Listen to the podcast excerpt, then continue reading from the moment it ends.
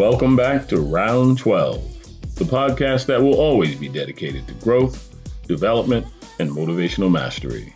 I am your host, Sensei Roger B. Hamilton. Thank you for joining us again today for another episode of the Round 12 podcast series. Let's go get it. Teachers watching students grow. Well, ladies and gentlemen, I must say, I am very pleased today to invite a special guest who I've known for quite a few years and who has presented himself to me as now a full grown man, but I knew him when he was smaller.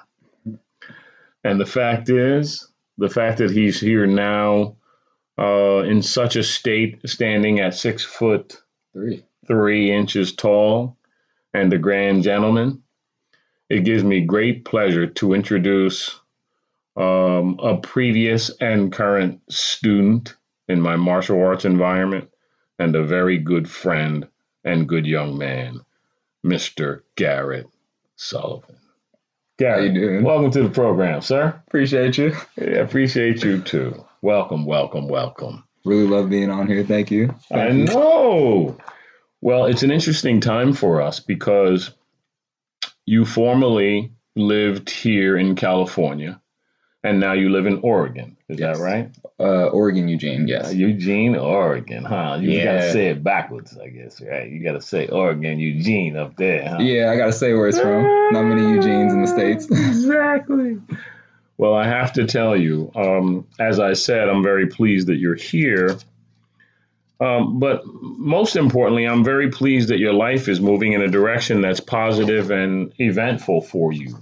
So, really, all I want to do is, you know, take a few minutes and, you know, share this experience with the world of how we've known each other and some of the things we've uh, experienced together.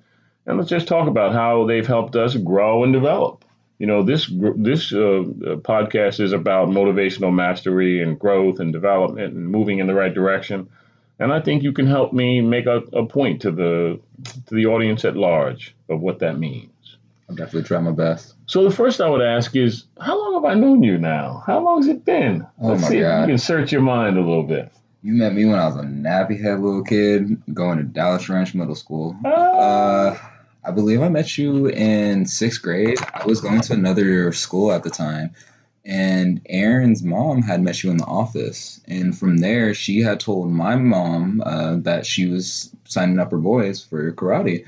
And that's how I met you. I visited for one class. You were a super awesome teacher, super positive. I just felt at home. And when I went home, I told my mom, I was like, Can we go tomorrow? Can we go tomorrow?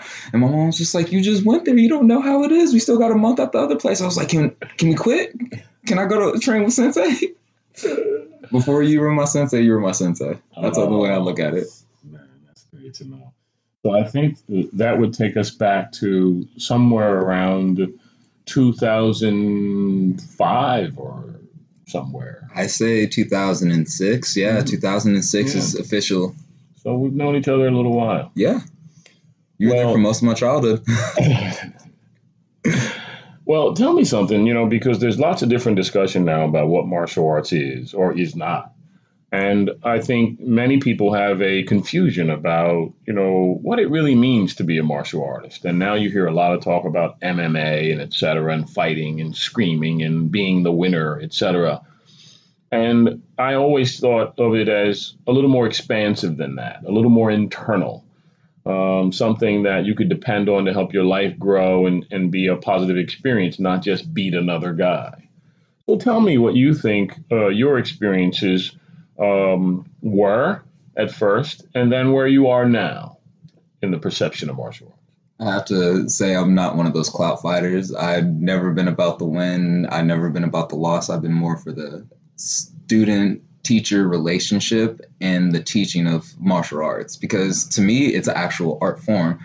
More people look at it as just fighting, beating the next guy up. Oh, you beat him, this, that, and the other. It has nothing to do with that. Back during the time when they were prac- practicing the martial arts, it was life or death.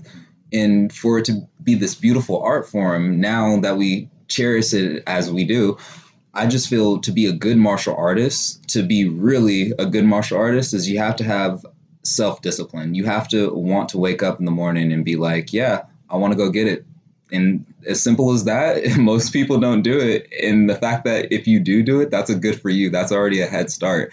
And you don't have to beat the next person. What brought me to karate was the fact that I can find myself through body, physical form, uh, physical moving, and the thought process. There's a real science to it. And not many people look at the science behind it. They just think it's just bare knuckles and it has more to do with spirituality. I feel like I've learned more about my mental than I ever learned about my physical. The physical was always there. Wow. Yeah, I taught you well, Grasshopper. you did. No, man, let me tell you something. I, I learned as much teaching you folks as I did um, doing anything else in my life. Well, honestly, it was a really positive experience and still is in many ways. So, do you think that that, that awareness that you just expressed, do you think that transfers to other things that people do? Like if you are into sewing or if you're into golf or if you're into, do you think that there's a sort of a, a, mental and emotional capacity to that kind of stuff too? Absolutely. I really do feel not just karate, but just any art form that involves you to get up in the morning and, you know, do something that you're not watching TV or you're not cooking yourself something to eat. You're actually getting out, going outside and doing physical exercise. Your body needs to be outside. We we're bred now to be inside, but I enjoy the sunlight. I enjoy getting out. I enjoy, you know, that physical exercise that you get, that reward. It's uh, rewiring your reward system instead of buying that new shoe. Maybe work on yourself. You know, sit down, think about what you want. As for not what you want material wise, but what you want for yourself. And more people find out that working out helps. And I really agree with that. Working out from playing golf, from bowling, as long as you're not sitting on a couch. That's an interesting perception because our last episode we talked about the idea of physical fitness still being a valuable component to what our lives is, right? It is. I mean, you I mean, listen, there's nothing wrong with staying fit. No. The staying fit is a good thing. However, we're not trying to convince the whole world that they need to convert their lives into something else. No. But if you're interested and you feel that it's a good thing, then you should pursue it, no question. Definitely. I feel you can get a lot of just benefits from doing something like as for walking, going around the park for a day, you know, or just spending more time with friends and going and doing an activity. I've got to say, Oregon has taught me to step outside of my normal box and experience the world and I really love that. God's country. Yeah, it really is fishing, farming and shooting guns. wow, that's crazy.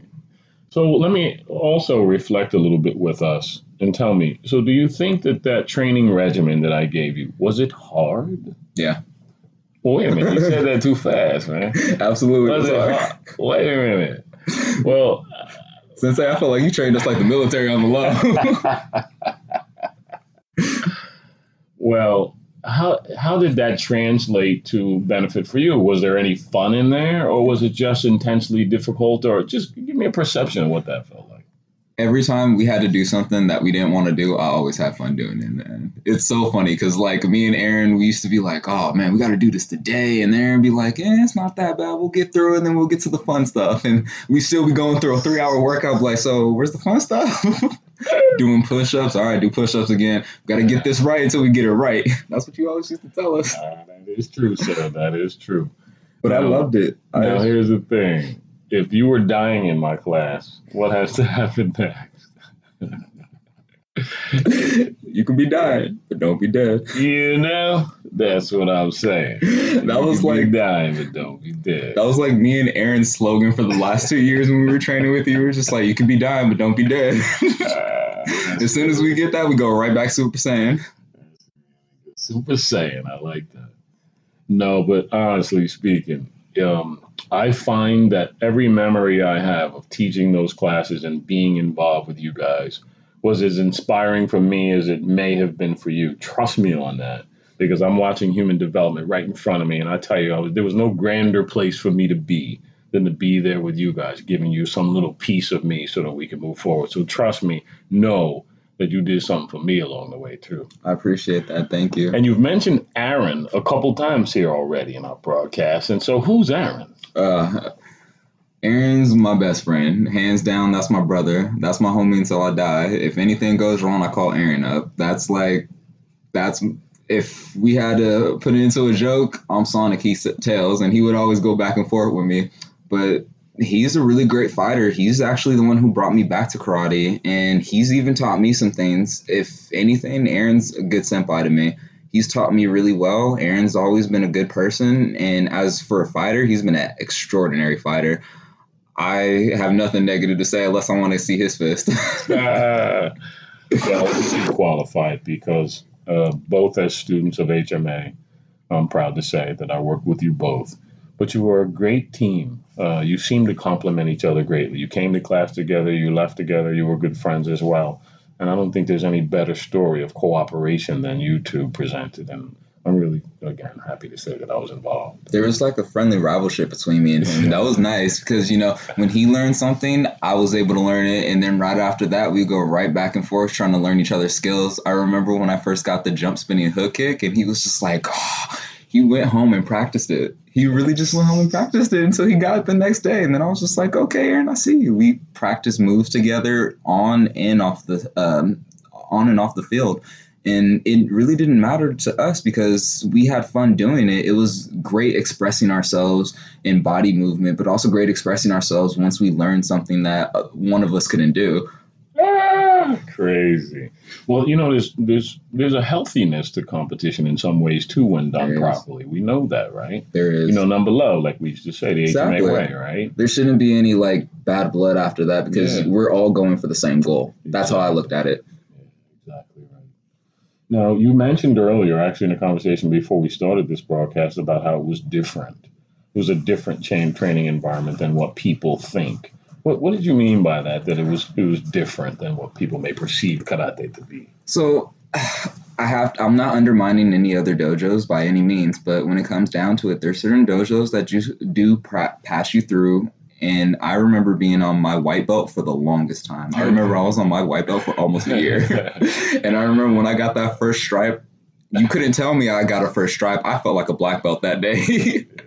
I felt so good just to earn that one stripe. And then when I earned my next belt, I felt accomplished like I finished something. I was getting to a goal and every step of the way was a nice milestone to the ultimate goal to end up becoming a teacher myself and becoming a black belt master and watching you watching omar watching ali watching aaron seeing all of them go through their progression even the nunleys it was great because i felt like i was with them during their test and i felt like i was with them in spirit while they were going through it other than you know actually being and participating in the test but it was a milestone for me when i saw them and yeah, that really affected me. That makes me want. It makes me want to do better. That's amazing. Really, that really touches me. Well, you know, I had done uh, a broadcast earlier and talked about the mastermind principle. And the mastermind principle is simply two or more minds working in harmony toward a common goal. Um, and effectively, I think that what you're mentioning right now has that sound to it. The idea that it wasn't just one mind in the room, excuse me, multiple minds in the room. It was almost one mind that everybody was borrowing from. Would that make sense to you? you yes, you definitely taught me teamwork. Team without without HMA, I definitely would not have the teamwork skills. I preferred working by myself. Even in school, I prefer working by myself. HMA taught me how to not only be a leader, but also show people how to become leaders. And that's different because most people think to be a good leader, you have to do things all over your all by yourself. But to really be a good leader is to show people how to fend for themselves and then allow giving them the skills that you know without withholding knowledge and letting them do whatever they can with it. Hmm. Great. Just really really great. I think this is really in line with the message we're trying to deliver here with this podcast this isn't uh, joe blow and his podcast podcast just talking about any old topic I really want the world at large to find something from this that helps them be stimulated to move forward and to and to, to grow from all the experiences in their life, but to have a good perception of what's important and what's valuable. You know, talking about what's important and what's valuable for us, you know, one of the things that you had shared with me some years back now is that you wanted to win the grand championship at a tournament. you you wanted to accomplish that and get that um, that feather in your cap. And then I'm going to post on our photo of this podcast as the marketing a picture of you winning your grand championship. Thank you. But w- talk to us about what that felt like moving to that great accomplishment. It was funny because up until the point where I got it, I was working so hard to be like the best. I wanted to get like everyone in the Bay Area to know my name. Like I, I really wanted the clout at first, and then the more that I won, the more that I realized it wasn't about the winning. It was about the fights. It was about the memories. It was about the people that I met during the tournaments. Everyone is super positive, and having that positivity just back you up. Who cares about the fight? Who cares about the merchandise? Who cares about all the materials? There's so much spiritual, there's so much positivity in just martial artists here in the Bay Area and all over the country. It's just a wonderful thing to be in the culture. Raw preach. You know, you are dropping some science today because this is really true. And again, I mentioned alternate activities earlier. It doesn't matter what activity you're involved in. If you can care about what you do and you can like it and maybe even love it, and then transmit that joy in whatever you do in your life every day, it's a beautiful thing. So it hats is. off to you. Man. Hats it, off to you. it really feels like I train when I do karate. It doesn't feel like I'm working out. It feels like I'm trying to better myself mm-hmm. every step of the way, and I love it. Well, I'm going to transition now because I think you're a great candidate to talk about some other issues too, like life growth and development. You know, because you're you're sounding like a person who has come to terms with some things and gotten to know himself and maybe even taken personal inventory and and it sounds like you like yourself and that matters. I do love myself. But along the way it can be confusing for a young brother right? Sure, you happen to be an african american male. There's a lot of choices to make in this world. You happen to have been raised by your mother and your father was around earlier and you learned a lot of things along the way. Um, I'd like to ask you, just I don't know, for for the for the help and edification of other people. Tell us how important it was for you. I'm sorry to say to have to lose your father along the way, and what did that do? Um, what did that do to you first? It definitely changed my perspective. Uh, I definitely felt different after my father left. It didn't really hit me until a year afterwards when I started looking for family members that weren't really there anymore. And then I started branching out. You know, a normal kid tries to get in trouble. And I was definitely looking for the attention that I already had. If I just would have asked my grandma or my mom, they definitely would have explained things to me. But being a hard headed kid, you don't really look at that. And then you try to have a chip on your shoulder. I mean, the best thing is to get rid of that chip and try to look for something better on the other side. Because the pain is only, what is it that you used to say? The pain is only just temporary. It doesn't last. And whatever doesn't break you definitely makes you stronger. Pain is an unnecessary hindrance. It is. It definitely is. But with my father dying, I had to learn definitely how to be a man quicker. I had to stop making such decisions, you know, that can actually impede my family. I couldn't be the cheerful little kid anymore. I definitely had to buckle down and help my mom. There were times where, you know, I had to tell my friends, you know, I can't hang out. I got to go help my mom. She needs help, or else I'm not going to have a roof over my head. But out of that, it definitely developed me to be stronger. And I appreciate that. Out of 15 years old, I knew how to pay bills. That's pretty freaking dope.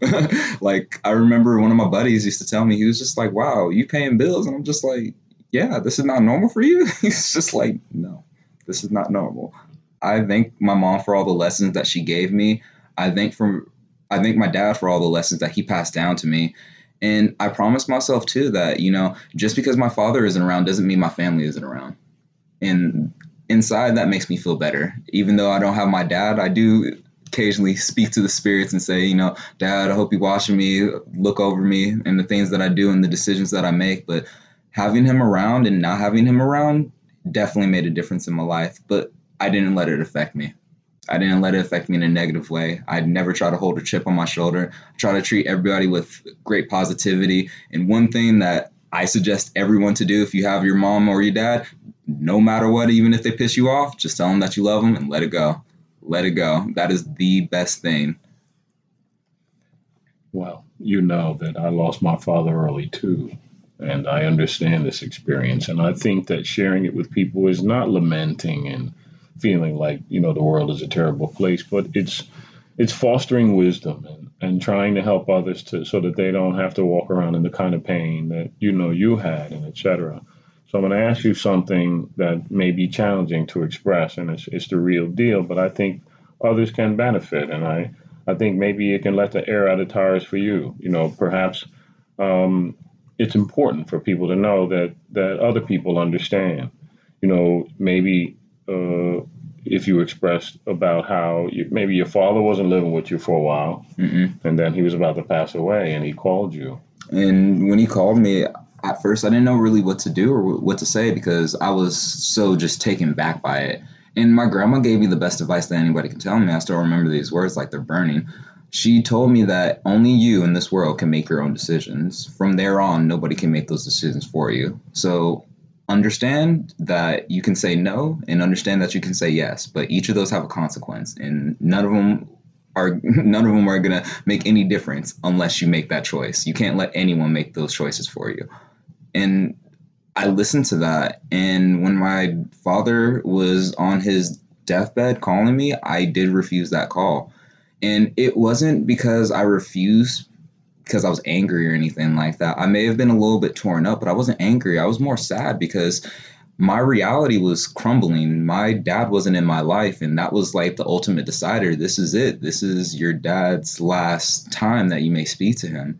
And it really did impact me because I didn't believe it for a full year. For a full year, I went oblivious like my dad existed and he was just okay. And it's weird that the psyche just plays tricks on you because you think that what you think may not always be what's true. But I definitely, I definitely tell people that if you go through the similar situation that I go through, please, by all means, tell people that you love them. Just let them know the little things really do count. The details really do count. That's really what makes life worth living. Listen, it is very, very good of you to share that with us. And I didn't do that by accident because the the challenge and the difficulty and the pain involved in such a thing is important to get through. You know, there are it's said it's been said that there's five stages of grief. Yes. You know, in that grieving process, and anger and denial are part of the top two, Yes. and they're really important for people. So if anybody's out there and you're having trouble with these kind of transitions, Please express it. yes, Yes, please express it. It's it's it's needed. As much as uh, you think emotions make you weak or anything like that, but they actually make you stronger. Because the man that cries doesn't mean he's weak. That means he's able to shed that emotion. You know, get that weight off of him, so he doesn't have to carry it. The man that carries the weight is really the one in pain. There you go, bro. There you go. And I feel the same way. You and I are on the same page on this. You know that. And uh, as as you know, as a friend, as a teacher to a student, as man to man, I want to thank you for sharing that because Well, it's, it's Thank you. Uh, this kind of uh, information uh, for the world at large. So thank you very much. Can I just thank you for allowing me to express that? That's it's really good that people need to hear that too because sometimes I was that struggling boy. I didn't know how to express myself. My mom was angry at my dad.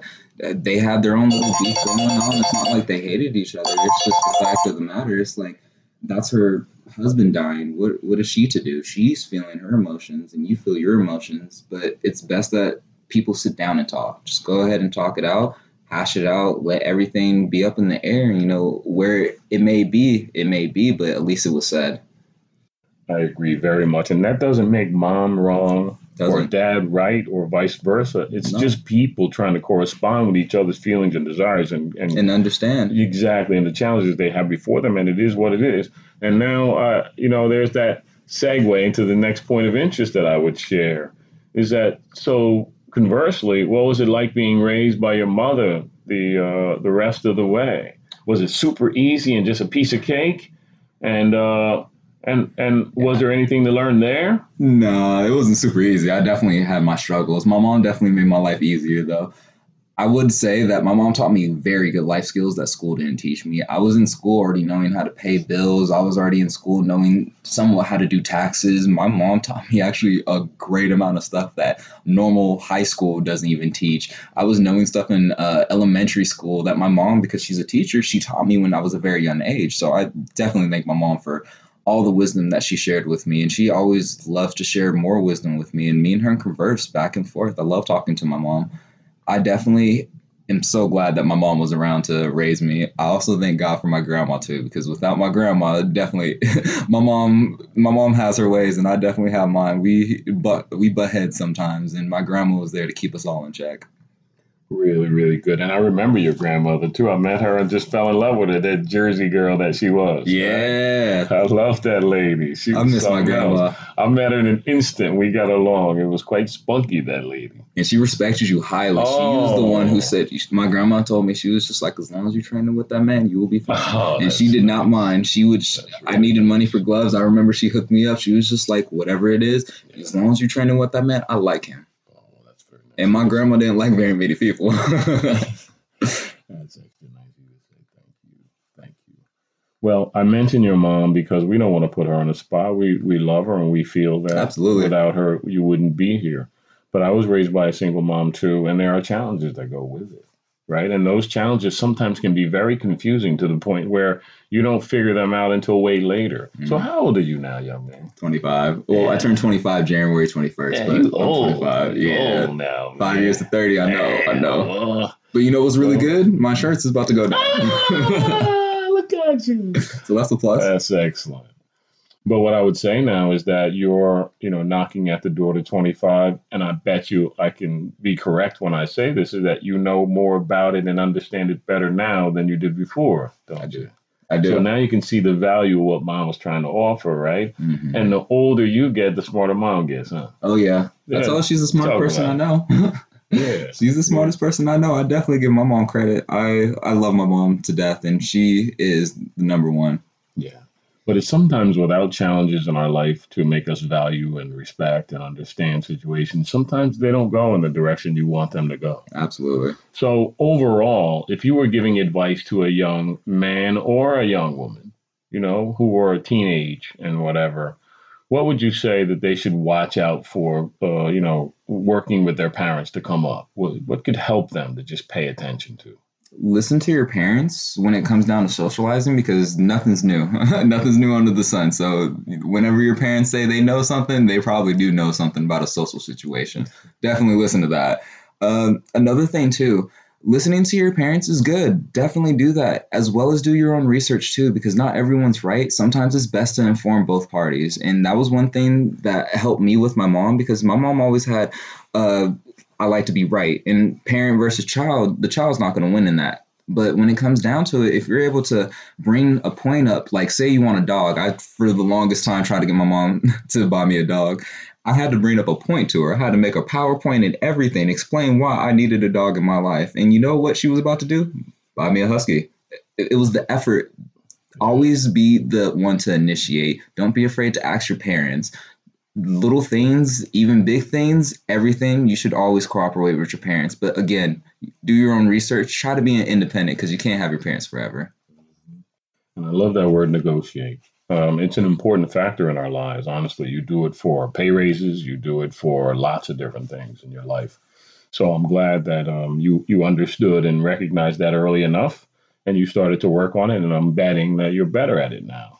So what would you say to your moms if there was one blanket statement you could offer her, or statements to make her feel comfortable and resolved about you guys transition up to almost 25? Hmm. That's a deep thought. Mhm. what can I say to my mom? Honestly, the only thing I can say is the thing that we've been saying to each other for all these years is I only got you and you only got me.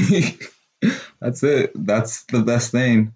When you really realize after my dad died, you really realize who you have. And my family is from the East Coast, and I was the only person really born in California. I was the pretty much the baby of the family. And realizing that at a young age, you you find that there's you're gonna beef with your parents sometimes, but me and my mom, we always had a good understanding. She definitely loves me, and she always tries to be open up. Some parents are like that, some parents aren't. But would if I had to say anything between me and my mom, I definitely say you got me and I got you. I always got your back and you got mine. That's beautiful. Support, man. That's what's up. Looking out for people who look out for you. Yeah, That's exactly. one. That's one credo that I definitely look out for. If you if you looking out for me, trust me, I got you twice. Exactly, exactly. So I like that. That's what's up. It's really I agree with that very very much. And so now as we move on, we've talked about your childhood a little bit, and we talked about your training in martial arts and the relationship we have, etc. But man, you you uprooted and left California and moved to Oregon. Yeah. What was that transition like? I bet that was a piece of cake too, wasn't it? Uh, uh, honestly, it was a little bit different uh, going there. Uh, initially, when we first uh, moved into my girlfriend's dad's house, we, I mean, she slept like a baby. I was up until like three o'clock in the morning. There's literally nothing, and I mean nothing out there. So you hear everything. You don't hear.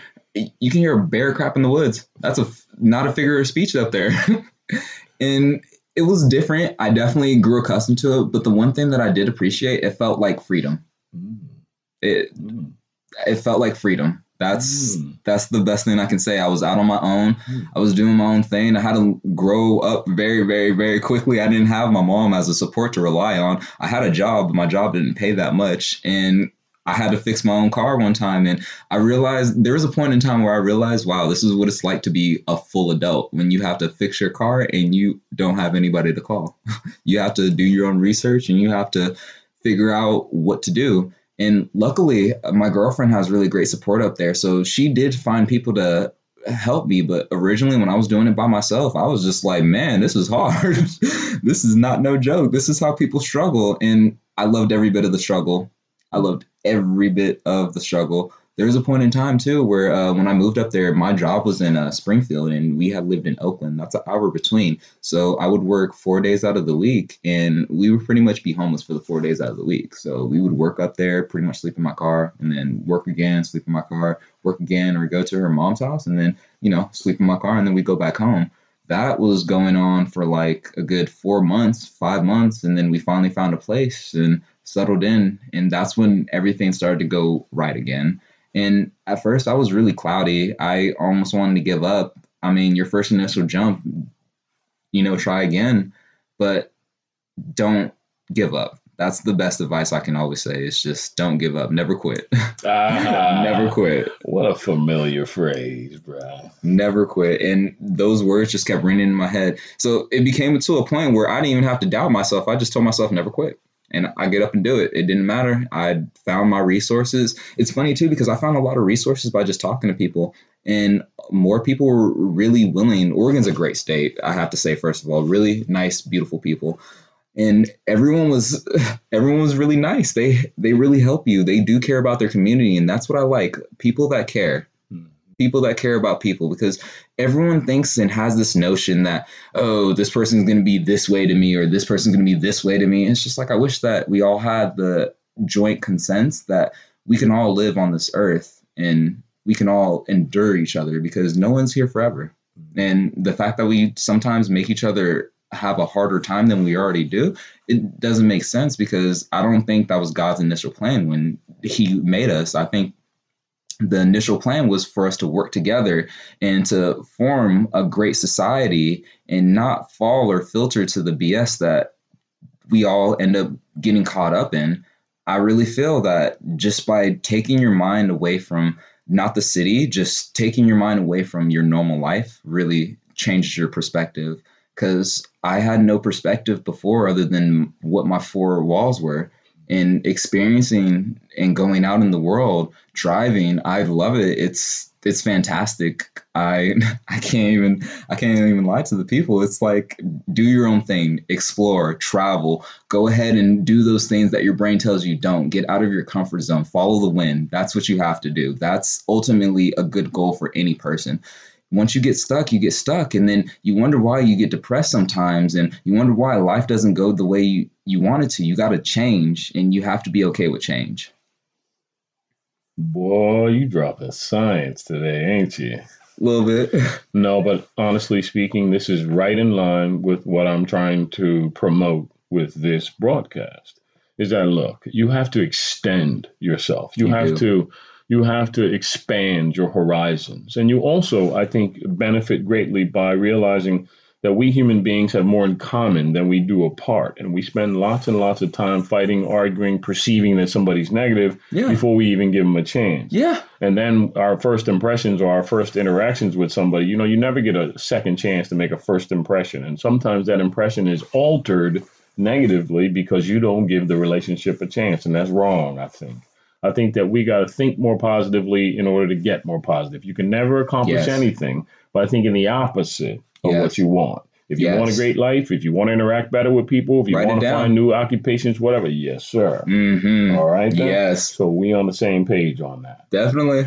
Learn So from the best. You did well in school, right? Yeah. You got some good grades, and you uh, experimented with some of your talents, uh, including uh, traditional martial arts, and then we branched out. You played around with capoeira as well. You got a grand championship. You moved up in rank. You did a lot of good things.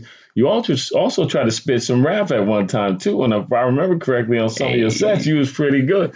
Let's say you got one freestyle left in you right now, bro. You got one left in you. It's been a while. It's I'm going. sure. Oh no, I freestyle nothing. all day, but I'm gonna save it for the next show. That's a good Okay, way. Yeah, that's a good way to be invited right, back. right. oh, that's a good one. I like that.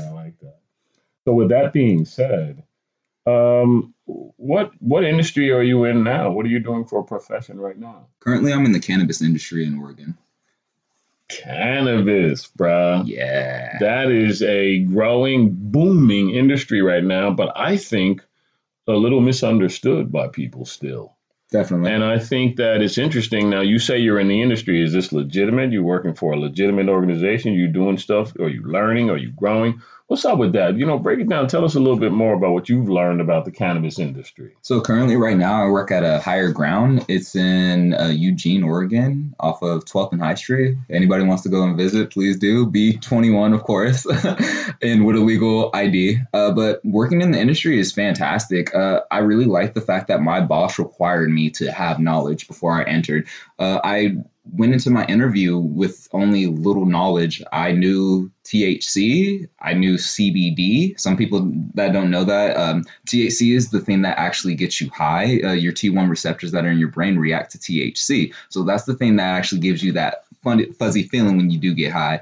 Uh, and CBD is more of the medicinal, the anti, uh, the anti psyche traditional way of uh, just medicating yourself and not actually needing the THC to get you high. Some people look for one, some people look for the other, but working in the industry, I get to help both sides. And it's a miracle to see how much the plant actually helps people. I have uh, medical patients that come in there and they tell me, oh, I need something to cure uh, my back problems and stuff like that. I may not be able to cure your back problems, but at least I can give you something to help with that. And that's really rewarding.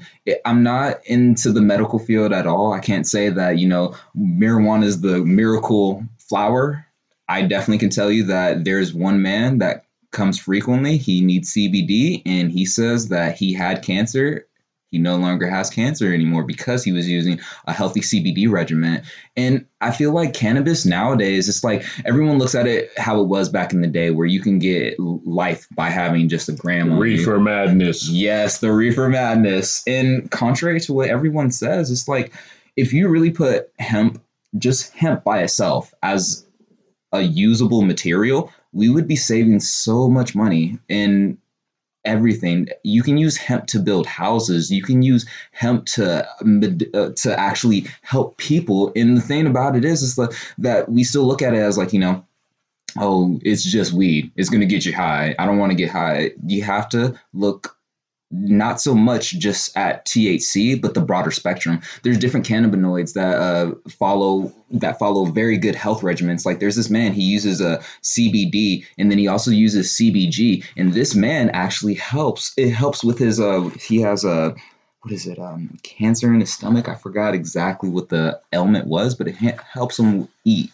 It helps him sleep. It's able to actually help him with. Uh, originally, he said that he suffered from some virus that took away and stripped his um, um, immune system. So he had to take pills. There was a doctor that told him, You're not going to make it no more than six months. And he said, That's BS. And he talked to other doctors, uh, natural herbalists, and then he ended up coming to the conclusion that CBD and CBG worked with him. And then he talked with his doctor uh, to work out a plan for him to use some opiates and then also still some CBD. And the man is off opiates now, completely off opiates. And then he has his own little regimen and what he does, and it works for him and it's medicinal. You also can definitely hurt yourself if you're taking all these antibiotics because antibiotics ruin your liver and they also ruin your stomach. I actually met a person who smokes uh, medicinally and also smokes to have fun, but you shouldn't be criticized to have fun enjoying your medicine. I feel like if you're enjoying anything, you should enjoy life, and that's the main purpose of life. And if you're sick, you're probably not enjoying life as much as you can. Just with a little bit of CBD, I definitely feel it can help. And CBD is definitely not going to get you high. I have to totally disclaim that. CBD is a mild um, aspirin. It's like using Tylenol, except for it's not going to ruin your liver.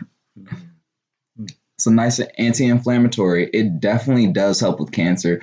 I've read a, a, article where they were talking about how CBD is supposed to be the miracle plant, and they're saying that CBD is just so good for the body and things like that. But not very very many people know why CBD is good for the body. And I definitely want to become a biochemist chemist because of that. I want to know what in marijuana or just what in our earth that we need to live longer and pros- prosper lives the ultimate goal for me at least when it comes down to the cannabis business is to i'm not really all in it for the money. I have to have a money and a stable income because you know that's living in america. But the ultimate goal for me is to help that person that has joint pain to help that person that has hip problems or knee problems.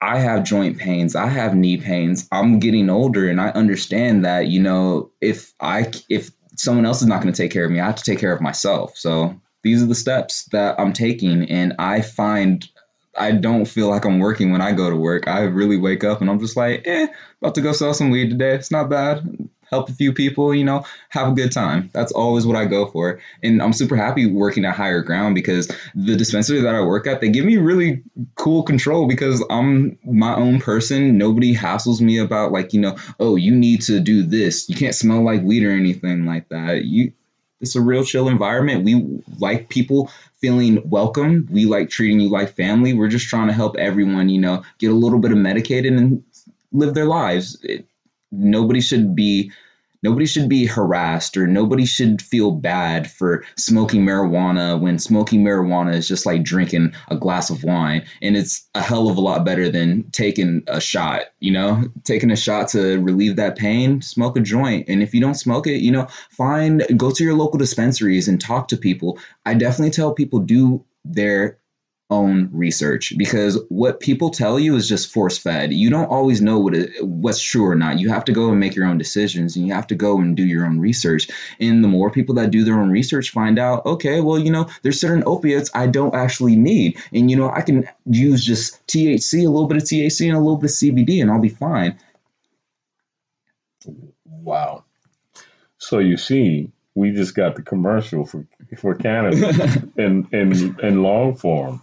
No, but seriously speaking, your point is well taken. I think research is recommended. Yes. I think being intelligent when you uh, use any substance whatsoever yes. is very important. I think temperance, where you have a little bit of balance about what you do. And I think you can have a glass of wine or a drink or even a shot as well and enjoy yourself. But I really do think, though, that just having an intelligent approach to anything that's available for us in this world, including food for that matter, Exactly. Right? Exactly. So I, I like how you present this. And it sounds like, you know, reminds me of Emerson toward the end of his essay, whether by a healthy child, a garden patch, or a redeemed social condition, to know that even one life has breathed easier because you have lived. This is to have succeeded. When I hear you speaking about wanting someone to feel better and helping them have a quality of life, sounds like to me that you may want to remain in, in this industry and grow with it and, and do some more things. What's next for you? I definitely do want to grow in the cannabis industry. I I've been smoking weed for a long time. I mean, I've been smoking cannabis too. But when I found out medicinally, it, it kind of was funny. I had another bud tender that told me, Why do you smoke weed? for me to actually think, Why do I smoke weed? And I was mm-hmm. just like, Huh, Actually, that's a good question. I was just like, I don't really know why. While he was passing me the joint, and he was just like, So why do you smoke weed? Like, what's your favorite? It's medicine. And I was just like, Well, I smoke to get high. And he was just like, Nah, man, you can't look at it like that. You're looking at it as like, how they want you to look at it. It's medicine. Why are you smoking? And he made me ask the question, why am I smoking? So I took a little break and I questioned why I smoke. And then I realized why I smoke. And I found out that it helped with my anxiety. I definitely have anxiety and I never really knew it, but when after I smoke, I feel a lot more relaxed. I feel like I can actually tackle task and I don't have a problem. And it's never a bad thing, you know, just to alter perspective because you n- never know if you're looking at it closed minded or open minded. And sometimes having an open minded thought is better than having a closed minded. That is a great transition to mental health and wellness. That's another topic that I really want to explore with this broadcast because I want people to get out of the proverbial closet. I want people to feel less and less anxiety about talking about their challenges and maybe they don't bug them so much. Yeah. You know, when you voice your own opinion about um, your situation and some of the things you've been challenged with and your family situation growing up and all that, that's power. That's powerful to do that. That's not weakness, that's strength. And so if you can find tools to better handle that, it's a great thing. And everybody doesn't need to, you know. And I don't use cannabis as yeah, exactly. Right. I don't use it as a crutch because right. I can easily quit. I've done it many times. And the thing that I've realized the most is that when I do come back to cannabis, it's just to help me relax. Because nobody would tell, but I'm very hot headed. I definitely do have my hot headed ways, and I'm definitely ready to jump into a fight if need be. Mm-hmm. But when it comes down to it, though, I relax more knowing that I can just sit down, smoke a joint, and then just you know get on with my day. I don't have to be so uppity and I don't have that jitteriness anymore. I used to really be jittery and I used to always want to move, move, move, and now I'm just really relaxed and my brain doesn't feel so racy anymore. So, you know, this has been a, an amazing journey. We could go on a long time and having you back, we're going to maybe explore this a little bit more. But I think I'd like to go in the direction of the professionalism in all this because you obviously had to interview for the job. Yeah. Right? You didn't just walk in and say, yo, dude, I smoke, get me the job. I thought it was going to be right? like that. and so, what did you learn about the interview process? So, and uh, grow from? What I really learned was that you have to know your stuff in the industry. A lot of people, they think that smoking marijuana that's the ticket that can get you in. But it's not just that, there's a real science to it. And when you treat marijuana with science and you have the two, it becomes a beautiful thing because then you realize that, okay, this is not just a controlled substance. This is actually something that well for one when they're doing the test results you're it's being tested it's it has results you know what you're smoking there's no pesticides. Sometimes you don't even know what you're getting from other people. There's a lot of professionalism that I do appreciate in the legalization of cannabis. Mm-hmm. And not a lot of people know how to grow. And the fact of the matter is, if you don't know what you're ingesting, if you don't know what you're smoking, that's just as bad as putting poison in your mouth. It really is. So let me ask you something else that I just thought of. What about age specific stuff? Meaning that because you're a proponent of the qualities of cannabis. Should we just get a kid smoking at 10 or, or no. 12 or whatever? So, should there be some order to that so that they wait their turn and then we approach it in a way that says, while it's like anything else, you don't need a little kid, you know, starting out getting high just to just because it's there shouldn't we have a sense of order about it? I definitely agree there should be a sense of order, but the way that we should do the order, personally for me, is if you talk to your children about what the controlled substances are and that's the best way to let them know that, you know, don't do this and don't do that. And if you do, come to me. And I'm not saying you have to tell your kids, oh, yeah, smoke a joint with me. It'll be fine. No, I'm not saying that. I'm definitely saying that you should tell your children about the dangers of it. So that way their friends don't invite them thinking that it's okay. Because you never know. A person may end up handling, handing your son or daughter some crystal meth and they're smoking it thinking mm-hmm. that it's just regular marijuana. That I've heard of situations where it's happening. It's scary. That's yeah. what causes mental breakdowns. And I just really feel if, like my mom, she definitely made a good example for me because she showed me what marijuana was. She told me not to touch it. She told me if I smelled this, I should walk away and that I should not be around people that do it. And that gave me an idea of, okay, this is bad for me. I know that there's a reason why it's bad for me, but I shouldn't do it because of what? Now that's where you have that's where the experimenting comes in, mm-hmm. and definitely be, changed my perspective. I've never done like hard drugs. I've only stick stuck with marijuana because I felt that worked for me. It came from the ground. It's not being produced in a lab. I know exactly what I'm getting now. And it's since the legalization, it's been a great thing because people know what they're getting. And I feel like that knowledge is power. Knowing what you're getting, knowing what you're putting in your body is a hundred percent healthier than not knowing what you were putting in before. And that's what I appreciate. That's my love for the cannabis industry. well, very, very interesting. I think that uh, this this Hope that answer the question. Yeah, it does. But this session with us today has been very um, informational, I think, but it's been passionate and directional too, because it sounds like you have an idea about where you're heading. It sounds like you have an open channel for development and growth in your head so that you're letting in new information, new learning, new studies, new growth, new development. And I can vouch for you as far as your fitness level and your your investment in working hard, uh, on your athleticism and on your your life development. So I really do think that what you're expressing here is a well-rounded human being. You know, right. a solid citizen, a, positive man, a, a, grown man now. Right. So you know, Definitely. as we get to the end of our broadcast here for now, uh, and we'll circle back uh, going forward. I'd like to give you the last word to speak to folks about, you know, what you'd like them to know about you in closing. And um, and so go ahead, the mic is yours. For sure. I like for people to know that I'm the nicest guy. I'm never gonna steer you wrong. I believe in teamwork to the hundred percent. If you got a team going, you got a purpose, and everything's you got things going your way. Definitely, I will support that. I just want people to really, I just want people to have the same love and aspiration for each other that, you know, I carry for you, Sensei. Oh, and that's the thing. People, people, you know, I feel like people nowadays, they like to say words like, oh, I love you, and this and that. But what's really love? We break it down like, oh, yeah, you do this for that person, you do that for that person. But just having that support, that's the minor detail that some people just forget that having that support is just nice. Like someone out of many knows that one person to tell you yes yes, you should go do that. And now it's funny because uh, I tell younger generations, I feel like that old timer, like, oh yeah, young bruh, you got to do this, do that, do this. But it, it really goes back to sharing knowledge with people that at that age I wasn't familiar with. And I really feel knowledge should be free.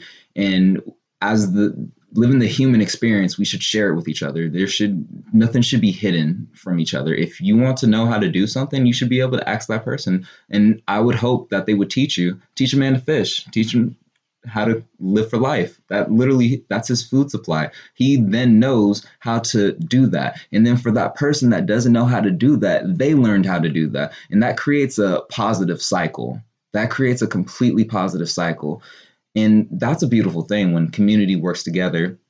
Black, white, Hispanic, Asian, blue, green, red, it doesn't matter as long as we can just sit down and we can all share ideas. We may not always agree, but we can agree to disagree. And I bet you I'm right about this. You know, it's been said that peace is not the absence of conflict, but the ability to cope with it. The reason I like what you're saying is because I know you get down. See, I know you know how to take care of yourself. Well, see, there's the beauty. We don't walk around trying to box everybody. Huh. We, we we walk around trying to be professional, trying to make a contribution, trying to make others' lives better. If anything, I try to teach more than I try to fight. It's exactly right. And karate. Karate is a beautiful thing. Karate, I really needed in my life, and because of karate, I I'm more stable of a person. I don't know where I would have been. I definitely needed karate. It was it was in my soul. Yes, it was definitely in my soul, and I met the right person, and I ah. appreciate that every well, day. We got boxing and wrestling in there too, so we uh, we touched it, didn't we? Oh yeah, I, am so glad when I tell people about my uh, gym that I come from. I'm like I'm from H and Bay. We we trained in Antioch. We're known all throughout the Bay. Nah, good stuff, really good, and I love your your reference to the fish. You know, give a man a fish and he'll eat for a day. Mm-hmm. Teach him how to fish and he'll eat forever. Yes, a lifetime. So that's a great way to close this session right now, ladies and gentlemen. May I say that it was a tremendous pleasure to have Mr. Garrett Sullivan here today and to share his time and effort and wisdom and honesty with us. And this is what we want to do. We just want to have real people trying to move this needle forward. So, on behalf of HMA, HMA, baby, right, round 12, my family, and your family, brother. Appreciate I say thank you very much for coming. Thank you. You're very welcome. All right, baby. Outstanding. Ladies and gentlemen, thank you very much for tuning in once again. And may you live as long as you want and never want as long as you live. May the worst days of your future be like the best days of your past. And may you continue to be strong and focused and resilient going forward. And for now, until the next episode, time.